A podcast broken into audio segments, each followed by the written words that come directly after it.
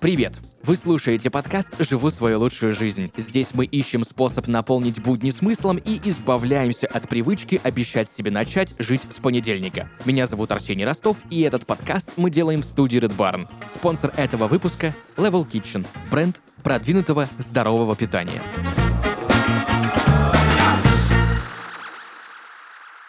Сегодня в подкасте «Живу свою лучшую жизнь» Ксения Горохова, клинический психолог, психолог-консультант в гештальт-подходе, специалист по психосоматике. Ксения, привет. Привет. Сегодня поговорим про ментальные расстройства и как с ними бороться. Ксения, расскажи, пожалуйста, что такое ментальные расстройства? Ментальное расстройство — это такое состояние психики, которое связано с чрезмерной перегрузкой. И если говорить о ментальных расстройствах, то они бывают абсолютно разные. Меня здесь очень цепляет слово «бороться», потому что подразумевается, что ментальное расстройство требует очень много внутренних психических, эмоциональных сил человека. И если еще с ним бороться, то, как правило, сил на это может не хватать. И я бы здесь применила слово «спасаться» и «восстанавливаться». Допустим. Вот ты меня прямо сейчас э, загрузила. Спасаться и восстанавливаться. Обычно же мы привыкаем бороться, да? Бороться — это привычная стратегия. А, нас точно научили так делать. Но в психотерапии мы учимся жить по-другому. Жить лучше. Ну, все-таки подкаст «Живу свою лучшую жизнь», стараемся разбираться. У меня к тебе следующий вопрос. Ты клинический психолог, Да. психолог-консультант в гештальт-подходе. В чем разница? Клинический психолог работает с клиентами с психическими нарушениями. Как раз-таки тема нашего подкаста — ментальные расстройства, невротические расстройства. Это все почва для работы клинического психолога. Психолог-гештальт работает со здоровыми людьми, с людьми, которые так или иначе оказались в какой-либо сложной жизненной ситуации, которые испытывают сложности в адаптации, сложности в социализации. Мгм. Вот в этом разница.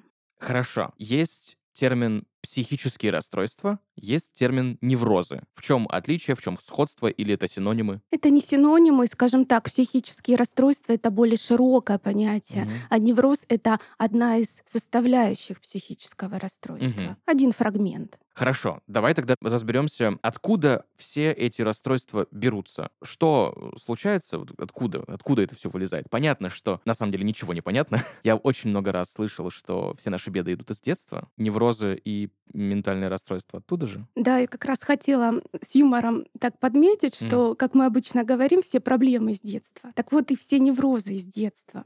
Мгм. Но невроз — это понятие комплексное, и нельзя грешить только на детский опыт, детские травмы, как-то культивировать их и обращаться только в прошлое. Невротическое состояние вызывает и наш сегодняшний день, наше окружение. Мгм. И сейчас я могу немножко подробно про это рассказать. Да? Если мы обратимся к внешнему, к тому, что нас окружает сегодня, да, вот Мгм. я даже шла сюда по Красной. Городской шум, сирены, сигналы машин, движение машин, все это очень сильно влияет на наши слуховые анализаторы, Мгм. на наши визуальные анализаторы влияет экраны, многочисленная реклама, движение на этих экранах и мелькание.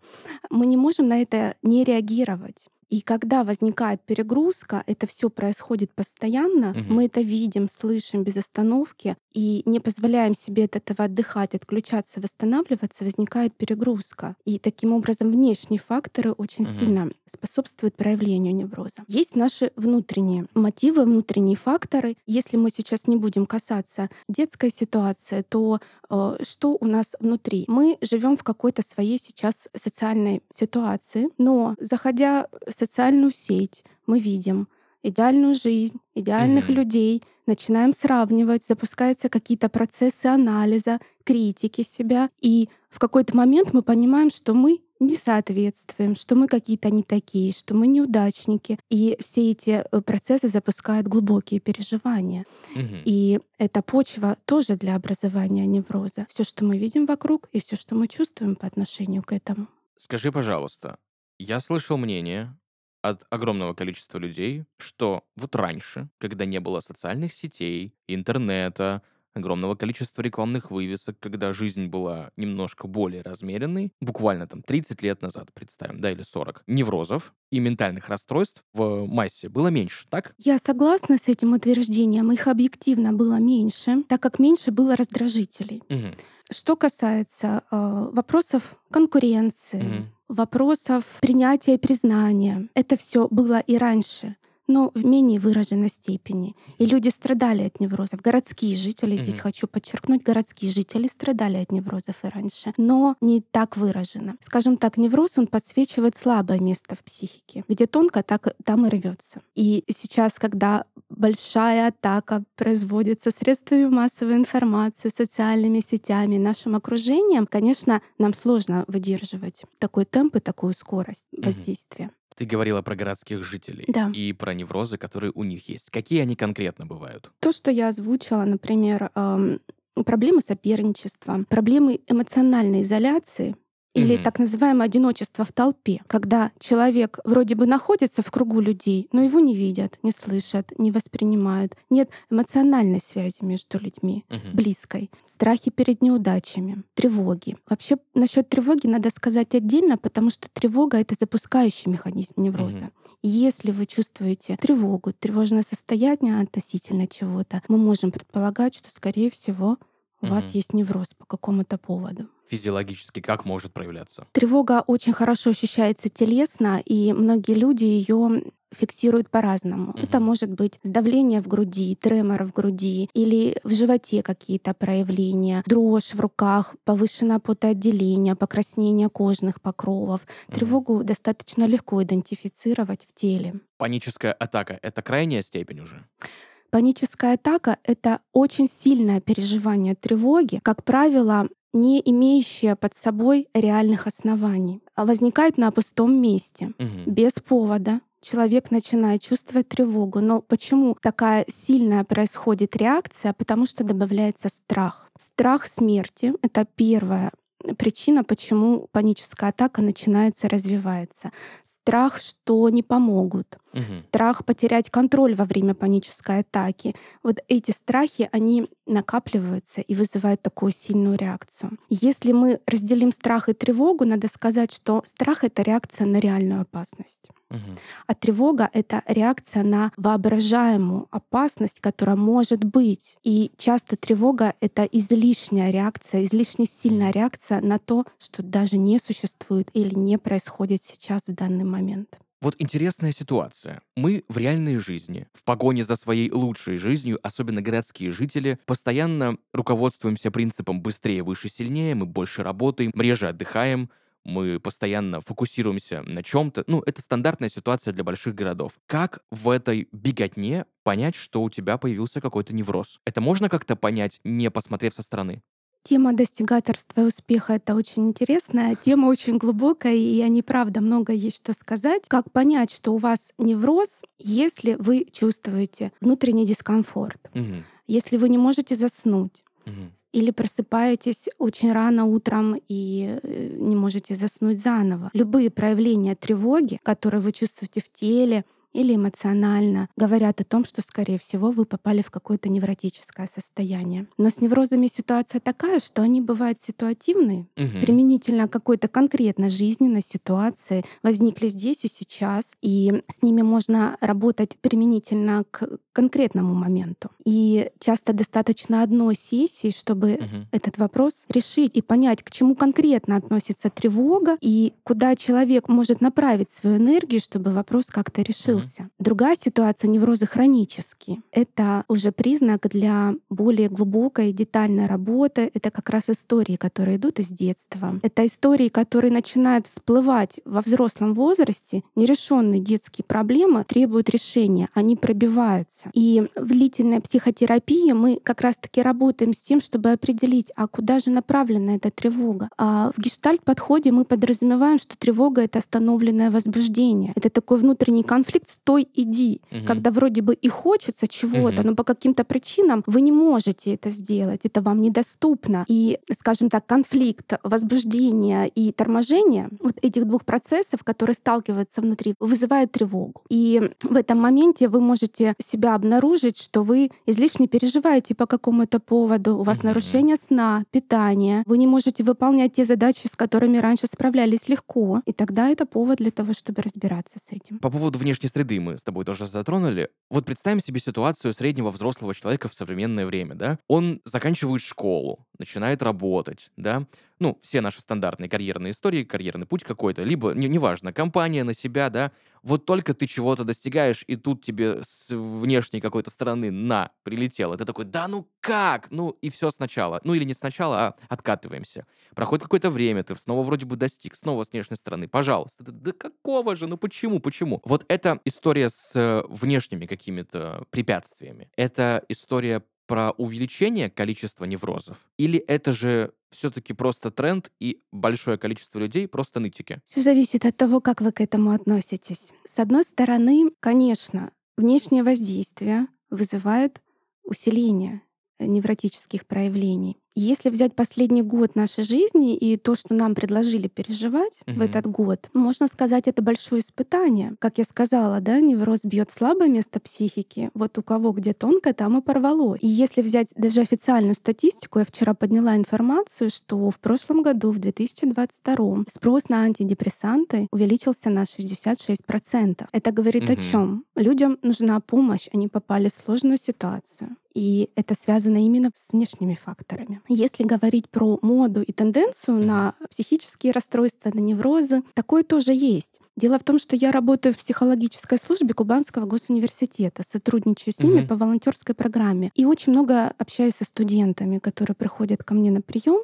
И я вижу эту молодежь вот в реальном времени, Мгм. в реальном месте. Я вижу, о чем они говорят и что их беспокоит. И есть действительно такая тенденция, что они приписывают себе симптомы, признаки неврозов, панических атак. Я иногда слышу, как они вычитали из интернета или из учебника какие-то признаки и считают, что они у них есть. Они культивируют свои неврозы, кормят Мгм. их и всячески это преподносят. Мгм. И возникает вопрос, для чего они это делают? Назвать это модой, ну, сложно. Скорее всего, есть какие-то вторичные выгоды. Почему это происходит? Какие-то потребности. Для себя я отметила пока два направления. Первое — это привлечь внимание и удовлетворить ту потребность, которая с детства была не насыщена Мгм. чтобы тебя заметили, чтобы тобой занялись, чтобы кто-то посмотрел на тебя здоровыми глазами здорового человека, увидел и слышал и попытался помочь. Второе — это тоже в большей степени связано, конечно, с привлечением внимания, но, наверное, здесь больше выделиться среди ровесников Мгм. что смотрите, а я такой интересный, со мной что-то не так, но это очень необычно. Мгм. И это способ молодежной субкультуре выделить себя. А если то же самое происходит уже в довольно зрелом возрасте? Многие люди до 40 до 50 лет так и не взрослеют. Мгм. Поэтому те же самые тенденции мы можем наблюдать. И знаете, здесь важно сказать о том, что в критические моменты мы все проходим такую своеобразную проверку. Мгм. И если люди в зрелом возрасте, сталкиваясь со сложной ситуацией, не берут себя в руки, а начинают ныть, расстраиваться, тревожиться, это лишь говорит о том, что они не научились, они психически не окрепли, они не знают, как с этим справляться. Мгм. И им нужна помощь.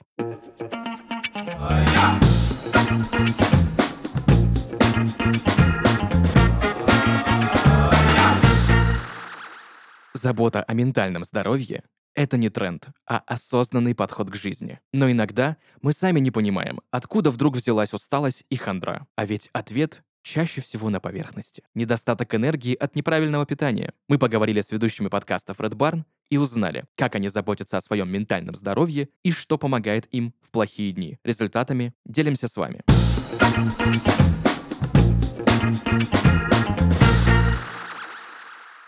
Привет, меня зовут Юля, я ведущая подкастов «О чем говорят женщины», «Полетим, поглядим» и «Tone of Voice» от студии Red Barn. Моя работа состоит в том, чтобы общаться с большим количеством людей, и это очень сильно утомляет. К концу рабочей недели моя социальная батарейка буквально на нуле, а ведь еще нужно заниматься с детьми, убирать дома и готовить. И как бы сильно я не любила свою традицию воскресных блинов, иногда даже на это едва ли хватает сил, а заставлять себя совсем не хочется.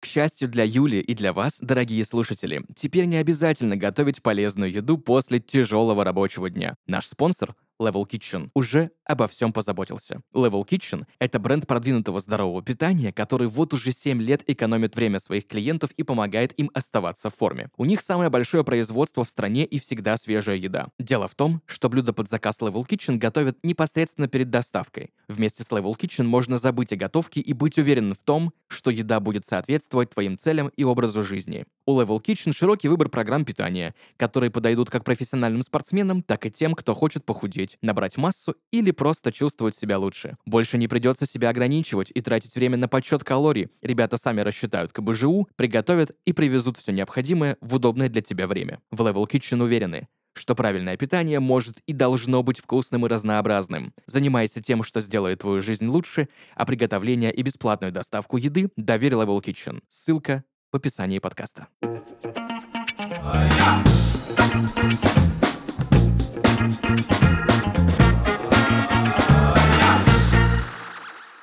Если закрывать вопрос про неврозы, которые связаны с внешним воздействием, как найти в себе тот стержень, либо тот ресурс, как сейчас модно говорить, чтобы отложить это просто в сторону и сфокусироваться, возможно, на чем-то другом, чтобы не поддаваться этим э, пагубным влияниям? Конечно, я как амбассадор психотерапии начну с психотерапевтических угу. методов. Никто не отменял индивидуальные личные консультации, когда вы приходите и разбираетесь, угу. что с вами происходит сейчас. Что за реакции возникают, почему они возникают, как их поменять. Если для кого-то неприемлема индивидуальная работа, это достаточно долго и дорого, надо сказать. Есть другие способы, есть групповые угу. терапевтические методы, э, скажем так, группы эмоционального реагирования, где можно прийти и как-то выгрузить, расслабить, оставить и ведущий, который является таким образом и фасилитатором, и таким приемником, и контейнирующим человеком, который может все ваши эмоции принять и позволить вам освободиться от них, он облегчает ваше состояние.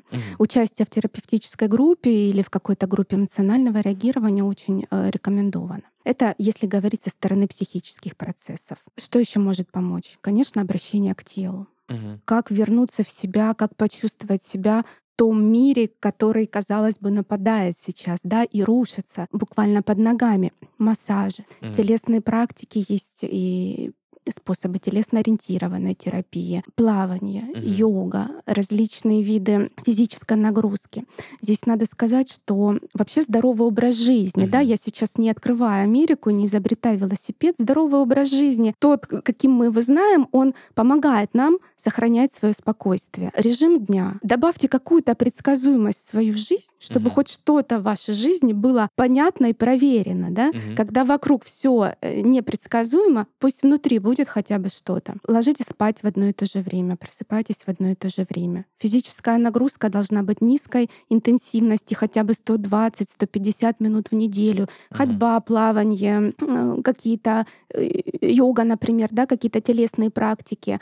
Интенсивная нагрузка, бег, кардио, тренировки хотя бы 90-120 минут в неделю. Вы вернетесь в тело, mm-hmm. вы сможете себя чувствовать. Есть практики осознанности, так называемый mindfulness. Это помогает остановить остановиться, направить свой взгляд внутрь mm-hmm. себя, почувствовать свое дыхание, почувствовать свои ощущения. Маленькую ремарку сделаю. Я по совместительству еще преподаватель кундалини-йоги. Mm-hmm. Веду группу в одной йога-студии Краснодара и даю по большей части успокоительные медитативные практики. Mm-hmm. Так вот, у нас есть такие упражнения, которые нужно три минуты находиться тишине, спокойствии, наблюдая mm-hmm. за собой. И я вижу, как сложно людям, которые вы только что пришли с нашей улицы Северной, из транспорта, и они сели, и как им сложно mm-hmm. три минуты выдержать. Они ерзают, они двигаются, они не могут сосредоточиться. Это говорит о перевозбуждении, mm-hmm. о том, что психика перенапряжена. И обращение к телу, регулярная практика и режим дня позволит вернуться. Плюс, наверное, наши любимые маленькие ритуальчики. У кого-то это чашка кофе, у кого-то, возможно, это другой напиток, чайный, да? У кого-то это любимая шоколадка, а кто-то, наоборот, любит сельдерей. Это правда. Единственное, что не является отдыхом, это просмотр телевизора с бокальчиком вина. Угу. Любой алкоголь вызывает измененное состояние. Угу. Это не способствует выздоровлению. Это может расслабить, но это не способствует выздоровлению от невроза. Залечить, но не вылечить. Абсолютно. Внешние факторы разобрали. Внутренние. Если невроз происходит из-за каких-то внутренних процессов. Что с этим делать и как это происходит? Примерно то же самое, что э, я уже озвучила.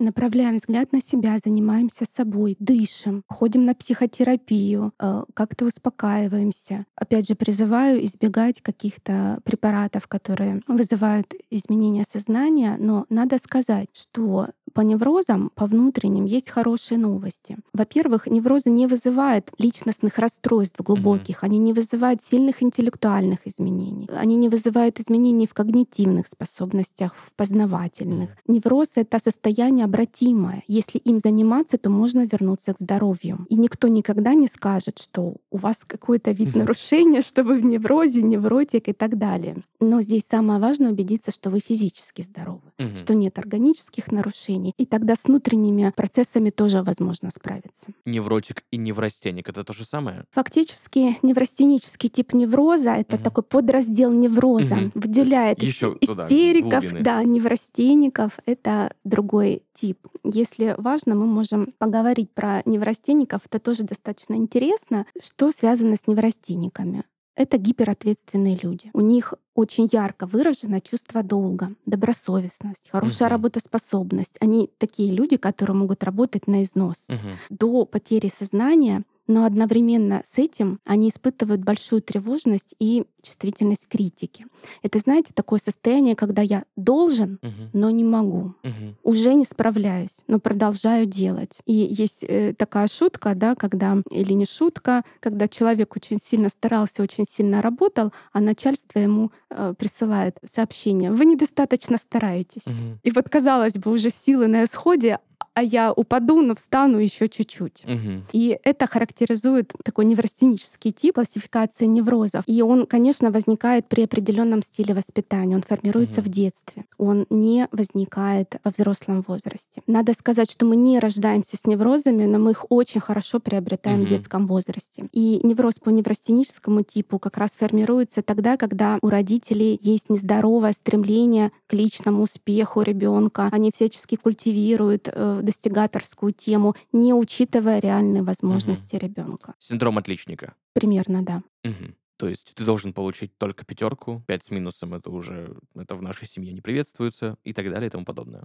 Да, это, угу. это очень похоже на это. Высокие ожидания к ребенку. И если в какой-то момент он понимает, что он их начинает их не оправдывать угу. во взрослом возрасте даже, это вызывает внутренний конфликт. Как избавиться от нервного тика? Мне кажется, это больше вопрос к неврологам, угу. потому что в рамках психологической терапии напрямую мы с этим не работаем. Мы можем попытаться понять, когда это возникло, с чем это связано, что окружало человека в тот момент, и предположить, какая такая реакция острая возникла, что он там зафиксировался и продолжает воспроизводить это действие. Угу. И это может привести к выздоровлению. Но часто здесь еще есть какие-то органические причины. Поэтому в совокупности с врачом получать психологическую терапию — это очень хорошая идея. Кроме неврозов, какие еще есть ментальные расстройства, возможно, какие-то сейчас более выражены в обществе, какие-то стали менее выражены. Я бы выделила генерализованные тревожные расстройства, повышение тревожности в целом, особенно угу. за последний год, связано с высоким уровнем давления на психику людей. Очень ярко выражено, особенно среди молодежи, депрессивное состояние состояние. Депрессия. Состояние, которое отличается очень негативным эмоциональным фоном. Я плохой, мир плохой, я не вижу ни, угу. ни в чем смысла. Состояние достаточно опасное, требующее психиатрического лечения. Часто выделяется, так скажем, ОКР навязчивое угу. состояние, фиксация на мыслях, на действиях, на чистоте, на мытье рук, чем-то угу. важном для себя, в чем причина снизить тревожность. Угу. Хоть где-то контроль. Хоть где-то угу. получить что-то предсказуемое, да. Панические атаки мы с вами уже обсудили. Также, если и говорить из психиатрических диагнозов, сейчас популярно биполяр, как бы это ни звучало, угу. биполярно-аффективное расстройство. В прошлом маниакально-депрессивный психоз. Угу. Но это же состояние психотическое, это уже вотчина психиатров. Есть мнение у большого количества людей, что депрессия — это болезнь 21 века, и вообще не болезнь, и вообще не является чем-то серьезным серьезным. Это же не так. Это абсолютно не так. Депрессия бывает разная. Если мы говорим о субклинической депрессии, mm-hmm. это предвестник настоящей клинической депрессии, то это состояние, которое еще даже иногда невозможно заметить снаружи. То есть наблюдая mm-hmm. за человеком, можно не понять, что у него сейчас такое состояние. Клиническая депрессия это очень опасное состояние, когда человек лежит спиной, э, лицом к стене и ничего не хочет. И очень большой риск суицидальный именно у людей с депрессивными проявлениями. И при наличии таких мыслей или таких тенденций я бы очень рекомендовала обратиться к психиатру. В современное время, я уже говорил, очень сложно посмотреть на себя со стороны, и очень сложно попросить кого-то посмотреть на себя со стороны и понять, что есть ну, что-то, что мешает. Мы же идем к доктору, когда, ну, превентивно редко ходим, очень редко ходим идем, когда уже что-то совсем болит, и, ну, а в случае с э, мужчинами, когда уже прям отваливается практически все уже, тогда только бежим. Естественно, с э, психологами еще сложнее, то есть себя заставить как-то, либо же понять, что тебе это нужно. Кому точно стоит сходить к психологу? Как мы с коллегами говорим, э, психологу никогда не приходят люди в хорошем настроении. Ну да, было бы странно. Эй, привет! Все классно! Как дела? Что нового? Приходят те, кто устал тревожиться, кто просто устал кто видит какой-то диссонанс в своей жизни, когда снаружи кажется, что все хорошо, угу. когда есть семья, работа, квартира, машина, дети, но внутри пусто, плохо, грустно. Это повод разобраться, что не так. И надо сказать, к психологу очень часто приходят люди в период жизненных кризисов, угу. и в частности нормативных возрастных кризисов. В норме мы проходим все определенные возрастные кризисы. Угу. И то, что нас вызывает внутренний дискомфорт, это нормальное состояние. Кризис — это точка роста. Проходя через него, мы развиваемся. И очень многие прибегают к помощи психологов, чтобы с этим справиться и выйти с чем-то новым из этого кризиса. Люди, которым важен личностный рост, которые чувствуют, что застопорились в тупике, но могут больше. Они приходят э, на длительную терапию. Люди, которые оказались оказались в острой, сложной жизненной ситуации. Разводы, потери близких, болезни или диагнозы. Им тоже важно с этим справляться. Это точечная работа с этим состоянием. Люди с ПТСР сейчас это тоже очень распространено, посттравматическое стрессовое расстройство. После военных действий, после каких-то новостей об этом, очень многие попадают в это состояние. С этим тоже работаем. Очень часто я слышу от людей, которые пытаются как-то абстрагироваться от каких-то своих ментальных проблем, фразу «кого волнует чужое горе». Это здоровая позиция или лучше так не делать? Я бы сказала, это способ защититься. Это такая позиция избегания. Это одна из форм совладания с тревогой обычного mm-hmm. человека избежать, закрыть mm-hmm. глаза. Моя хата с края ничего не знаю. Я не вижу ничего и могу не реагировать на это, потому mm-hmm. что если увижу, не справлюсь со своей реакцией, не выдержу. Ментальные расстройства, ну, это грустно да. чаще всего, особенно если запустить. Как найти этот самый лучик света, чтобы сильно не было грустно, чтобы не грустить? Возможно, как-то можно простроить свою жизнь таким образом, чтобы минимализировать появление этих самых расстройств, либо же не допустить их. То есть, если мы берем тревожность, возможно, по, э, не знаю, поставить себя в среду менее тревожную. Если мы говорим про депрессию или про работу на износ, возможно, нужно отдыхать побольше, как минимум, и не просто валяясь перед телевизором, а хорошо отдыхать, на природу съездить, например, либо с близким увидеться. Почему мы забываем про какие-то такие базовые вещи. Скорее всего, это вызов общества и стремление соответствовать требованиям современного мира. Но здесь важно понимать, что период возбуждения обязательно должен сменяться периодом торможения, угу. периодом отдыха и восстановления. И только в таком темпе наша система, наш организм способен функционировать. И здесь, если звучит вопрос, как еще себе помочь, важно проецировать будущее, ожидания, вера, надежда, не кормить прошлые травмы, детские ситуации. Да, что-то произошло болезненно, мы с этим можем работать, с этим можем справляться, но смотреть вперед и думать, а что сейчас я могу сделать с тем, что со мной сделали с тем, что со мной произошло, что я могу, что в моих руках, определить этот набор ближайших инструментов и пользоваться ими. С точки зрения психолога, все современные истории, связанные с инфопродуктами, будь то марафон желаний, либо какая-нибудь практика в интернете от блогера, это помогает или же это в основном просто ну, способ деньги заработать? Любое направление направлено на повышение осознанности mm-hmm. людей, на саморазвитие. Безусловно, это хорошо. Люди стремятся, люди стараются как-то улучшить свою жизнь. Они верят, что им это поможет. Я сама достаточно критически отношусь к этим марафонам желаний, сама не участвую.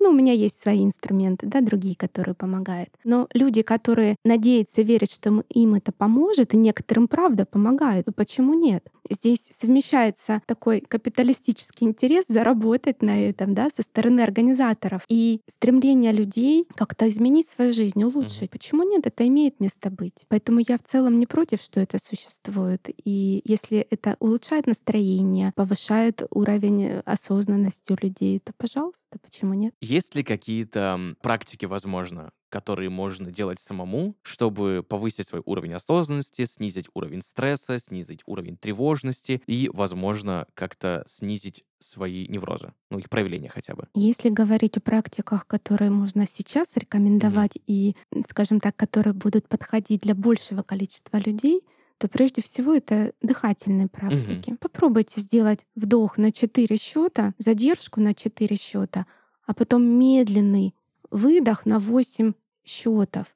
То есть выдох два раза длиннее вдоха. И продолжайте таким образом дышать, вы очень сильно почувствуете успокоение, расслабленность. В целом вы активизируете свою парасимпатическую нервную систему, систему, отвечающую за расслабление и успокоение. Супер, спасибо тебе большое за какие-то такие прям вещи, истории и мнения профессиональные, которое, ну, просто так в интернете ты этого не найдешь. Спасибо тебе большое. Я рада была. Ксения, а подскажи, пожалуйста, э, какие-то проявления невротических э, расстройств, ментальных расстройств, э, где вообще мы можем увидеть эти примеры, чтобы понять, что вот у меня такое же, так не надо, не хочу? Для того, чтобы это заметить, достаточно посмотреть фильмы Вуди Аллена.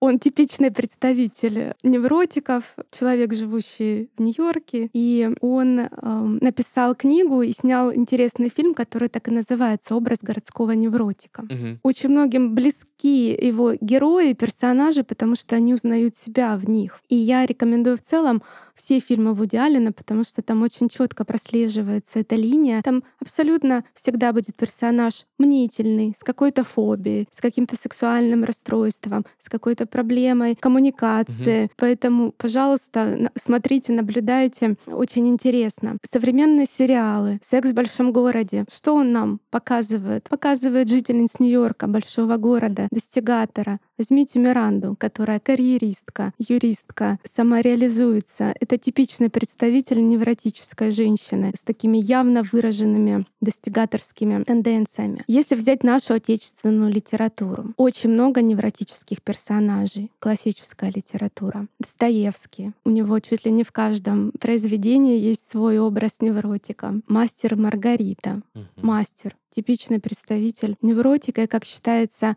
альтер Булгакова. Он писал о себе, описывая мастера в этом романе. У Толстого Анна Каренина угу. и прочие персонажи это тоже очень яркий показатель. И в целом наблюдайте, интересуйтесь. Можно список фильмов посмотреть в интернете и замечаете, похожи ли вы на эти персонажи, mm-hmm. что с вами, что с ними, в чем разница. Может быть, какие-то открытия сможете увидеть. Что бы ты посоветовала людям, которые чувствуют некоторую тревожность, возможно, да, чтобы они могли чаще улыбаться? Верить, что все будет хорошо, надеяться и замечать себя в текущем моменте, здесь и сейчас. Базовый принцип гештальт-подхода, гештальт-терапии — осознавать себя здесь и сейчас, отвлечься от старых травм и замечать, что сейчас со мной. История циклична периоды цикличны, наша жизнь циклична. Есть спады, есть подъемы, когда есть э, спад, связанный с каким-то, возможно, ментальным расстройством у человека, потом все это как-то рассасывается, иногда само, иногда с помощью терапии, иногда с помощью самого человека, который может все это дело в себе купировать, да,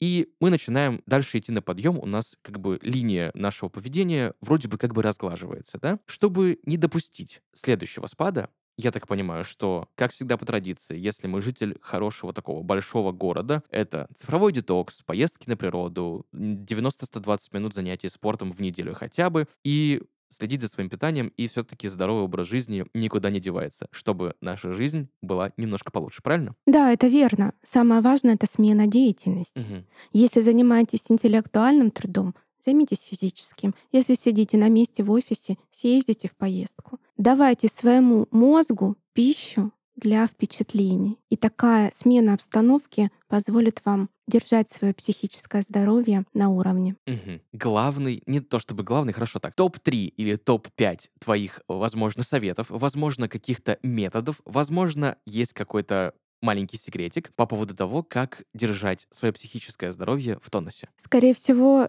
то, что я сейчас скажу, это будет резюмированием э, того, о чем мы сегодня говорили. Как поддержать свое психическое здоровье? В первую очередь обратить внимание на себя, Мгм. заметить свое состояние, свое тело, осознать себя здесь и сейчас и дать себе возможность восстановиться если что-то не так. Замечать себя каждый день. А что сейчас со мной? Что я чувствую? А хорошо ли мне? Комфортно ли мне? И если ответ нет, то двигаться направлении комфорта, что-то менять в жизни, принимать какие-то решения, что-то делать. Супер. Спасибо тебе большое за этот разговор сегодня, за какие-то тонкости и нюансы, о которых мы вроде бы знаем, но почему-то об этом даже не задумываемся. Спасибо тебе большое. Я рада была с тобой пообщаться. Спасибо, что позвали.